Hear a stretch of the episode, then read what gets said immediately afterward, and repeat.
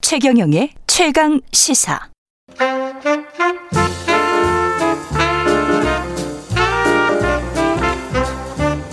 세상의 모든 뉴스를 탐구합니다. 김준일의 뉴스 탐구 생활. 네, 화제가 되는 이슈를 깊이 있게 파헤쳐보는 뉴스 탐구 생활. 세상 모든 것이 궁금한 남자 김준일 뉴스톱 대표 나와 계십니다. 뉴스톱 대표 나와 계십니다. 안녕하세요. 안녕하십니까. 예. 아, 뉴스톱이 갑자기 발음이 힘드네요. 예. 뉴스탑 이렇게 해야 되는데. 그걸 예. 미- 미국식 발음이고 예. 영국식 발음으로 하셔야죠. 톱 이렇게. 예, 뉴스톱. 예. 같이 미국에서 공부했으면서 자꾸 그 영국식 발음을 해요. 예, 오늘은 어, 구군이 달린 문제라고 음. 예, 사전에 이야기를 하셨어요. 예. 예. 지금 탄소 국경세가 지난 유- 어 14일에 음. 이제 유럽에서 어 도입을 하기로 했거든요. 그렇죠. 전반적으로 지금 전 세계가 어떤 방향으로 가고 있는지 이 탄소 중요합니다. 절감과 관련해서 예. 그리고 이게 한국 경제랑 어떻게 밀접한 연- 음. 연관이 있는지 농담이 아니라 예. 저는 진짜 구분이 달려 있다고 생각하는데 예. 언론에서 너무 안 다뤄요 이거. 생각보다 안 다르죠. 예. 예.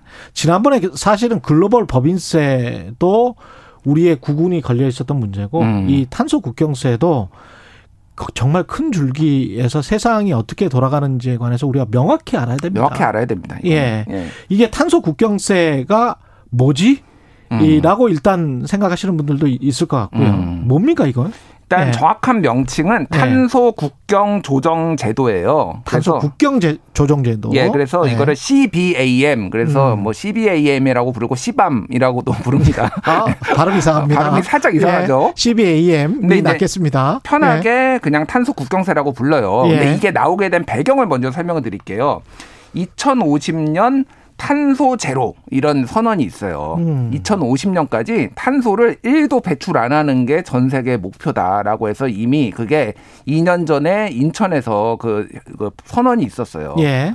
그러니까 지금 뭐냐면은 그 산업혁명 1850년부터 1900년까지 산업혁명 때보다 1.5도씨 더 이상 올라가지 않게 막지 않으면은 막대한 지구에 어, 음. 어떤 뭐 기후 재앙이 올 것이다라는 게 전 세계 기후 학자들과 전문가들의 공통된 합의예요. 어. 그래서 1.5도 2050년까지 1.5도로 막아야 되는데 이미 1도 올랐습니다.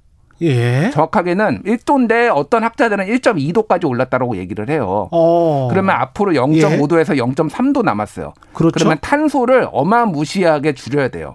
그래서 그거에 대해서 유럽 연합이 가장 앞장섰거든요. 지금까지 음. 미국도 마찬가지고 선진국들이 그렇죠. 예. 앞장섰는데 이거를 이제 더 이상 좌시할 수 없다. 음. 왜 그러냐면은 유럽 연합 미국 같은 데는 열심히 줄이고 있는데 음. 다른 나라들은 안 줄이는 거예요. 특히 개발도상국 그렇죠. 그리고 한국도 안 줄입니다. 한국까지 포함해서. 그러니까 예. 음. 이게 왜냐면은 그 이 재생에너지를 이제 주로 쓰는 건데 이거를 그렇죠. 쓰면은 어찌됐든 현재로는 단가가 조금 올라가요 제품 생산에. 근데 당연히요. 쟤, 들은 탄소 안 줄이고 생산을 하니까 가격 경쟁력이 쟤네 음. 있고. 나라가 더 있어. 예. 예. 그러니까 아예 이거에 세금을 매기겠다. 어. 그래서 탄소 안 줄이면은 이거에 세금을 매기겠다라는 게 탄소 국경세예요. 이게 그러니까 석탄 예. 석유로 발전을 하고 그걸로 생산을 하면 음. 그만큼 우리는 신재생 에너지로 아주 공기가 청정하게 전 지구에 기여를 하고 있는데 음. 그만큼 당신들은 오염을 계속 시키고 있으니까 예. 그 오염되는 만큼의 세금을 국경을 통과시킬 때 물리겠다.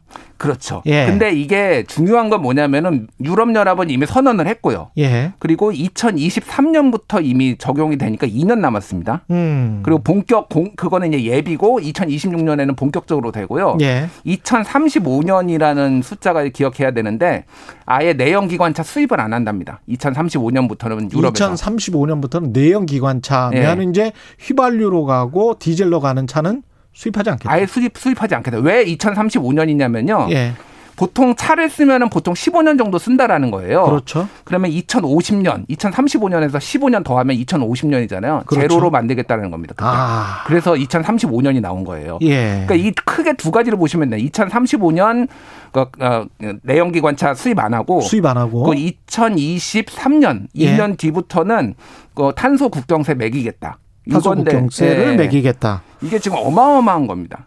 그러면 그 기업들은 이제 분주하게 계산을 할 음. 거예요. 주판을 튀기면서 아 우리가 만약에 탄소 국경세를 2023년부터 매기면 음. 우리가 생산하는 단가 플러스 저쪽 유럽에서 가령 철강을 수입하면 예. 철강의 수입 단가가 이만큼 높아지기 때문에 음. 유럽의 철강 회사들이랑 경쟁할 때 우리는 어떻게 될 거야 음. 이런 이제 생각을 많이 하겠죠. 이거를 이미 여러 나라에서 시뮬, 그러니까 여러 뭐 회계법인 예. 이런 데서 시뮬레이션을 해가지고 보고서가 있어요. 그렇죠. 래서 한영 회계법인 이제 지금 예. EY 한영이라고 부르는 데서 그렇죠. 보고서를 낸 적이 있는데 예. 2023년에 일단은 어한 6,100억 원 정도가 어, 나- 더 추가로 나갈 음. 것이다. 근데 이게 어떤 데들이 타격을 받냐면은 지금 대상 수입품 유럽 연합에서 얘기를 한 거는 철강, 알루미늄, 시멘트, 비료, 전력 이 다섯 가지 일단 예. 여기부터 적용을 하고 더 확대하겠다. 예. 자, 철강. 우리 지금 주력 제품입니다. 그렇죠. 예. 아. 수출 많이 하고요. 예. 어, 뭐 나머지도 다 석유화학이에요. 음. 철강과 석유화학이 제철과 석유화학에 직접적인 타격을 받는데 예. 지금 탄소 이 국경세로 나갈 예, 예, 그 나갈 걸로 예상되는 금액이 매출액의 5%에서 10%입니다. 근데 아. 철강 산업의 전체 매, 그 순이익이 한 10% 정도거든요. 예. 그럼 순이익이 다 나가는 거예요, 지금. 어. 그러면 한국 철강 산업 거의 망합니다. 이 정도면은. 그렇죠. 제가 제가 과장을 하는 게 아니에요. 이게 예. 지금 보고서에다 나온 거예요. 예. 근데 왜 최근에 포스코나 현대제철의 주가가 좋을까? 이런 생각을 문득 하게 되네요, 저는. 그러게요. 왜 예. 좋을까요? 근데 이거는 이게 점 예. 시장 제가 시장 관점에서 다시 음. 이걸 역으로 한번 설명을 해드리면 이 탄소 국경세 때문에 앞으로 이런 방식으로 석탄이나 석유를 떼서 제철을 만드는 방식 또는 심지어는 현대제철 같은 경우는 그 아까운 전기를 떼가지고 전기로로 그 용광로를 만들지 않습니까? 그렇죠. 이런 방식이 게 제철소가 더 이상 인허가가 안 납니다. 맞아요. 그러면 기존의 제철소들은 인허가가 안 나기 때문에 음. 기존의 제철소들은 라이센스를 가지고 있는 제철소들은 경쟁으로부터 앞으로의 무한 경쟁으로부터 조금 벗어나게 되죠. 음. 그러니까 중국이랑 경쟁을 많이 해왔던 한국의 제철업소 입장에서 음. 봤을 땐 중국에서 그 계속 그 제철 공장이 생겨날 가능성이 줄어들었기 때문에 음. 그런 어떤 또 계산을 하고 있는 주식 전문가들도 있는 거예요. 맞아요. 그건 마- 정확한데 중요한 예. 건 뭐냐면 지금 유럽 연합이 이번에 선언을 했잖아요. 그렇죠. 미국도 지금 바이든 대통령이 이거 하겠다라고 음. 이미 또 똑같은 방식은 아니겠지만 그렇습니다. 미국도 하겠다. 중국도 지금 예정돼 있어요. 예. 자, 유럽 연합, 미국, 중국이 다 도입한다? 예. 그러면 한국은 수출 거기다 할 거 아닙니까? 거의 그렇습니다. 거기가 다 차지하잖아요. 예. 안 맞출 수가 없어요. 안 맞출 근데 수가 없습니다. 제철이 어마어마하게 탄소를 사실 뿜어내요. 뿜어냅니다. 포스코가 어느 정도냐면은 우리나라 기업 중에 탄소 배출 1인데요. 나머지 2위부터 5위를 다 합친 것보다 많습니다. 탄소 그렇습니다. 배출. 그 정도로 예. 많이 배출해요. 왜냐하면 철광석이 철하고 산소하고 산화철이라서 결합돼 있는데 코크스를 넣어서 하거든요. 예. 코크스는 탄소 덩어리예요. 음. 그렇죠. 그러면 시- CO2가 되는 거예요. 그리고 예. 철이 남으면은 그 방식이라서 이거를 지금 수소랑 결합해서 뭐 하는 방식으로 H2O가 나오거든요. 그렇죠. 근데 이런 것들이 지금 돈이 단가가 올라가는 거예요. 근데 유럽 연합은 음. 단가 올려서 너희 그저 탄소 배출하지 말고 맞춰라 음. 기준 맞춰라 이렇게 지금 요구를 하고 있는 거죠. 유럽 연합 입장에서는 음. 왜 이렇게 요구를 할 수 있느냐? 기술이 제반 기술이 상당 부분 대부분 발현돼 있기 때문에 그렇죠. 본인들은 신재생 에너지로 한 30% 이상 뭐 많이 나간 나라들은 더 이상 음. 더 이렇게 전환을 해버렸어요. 그렇죠. 그리고 그런 식으로 생산을 해요.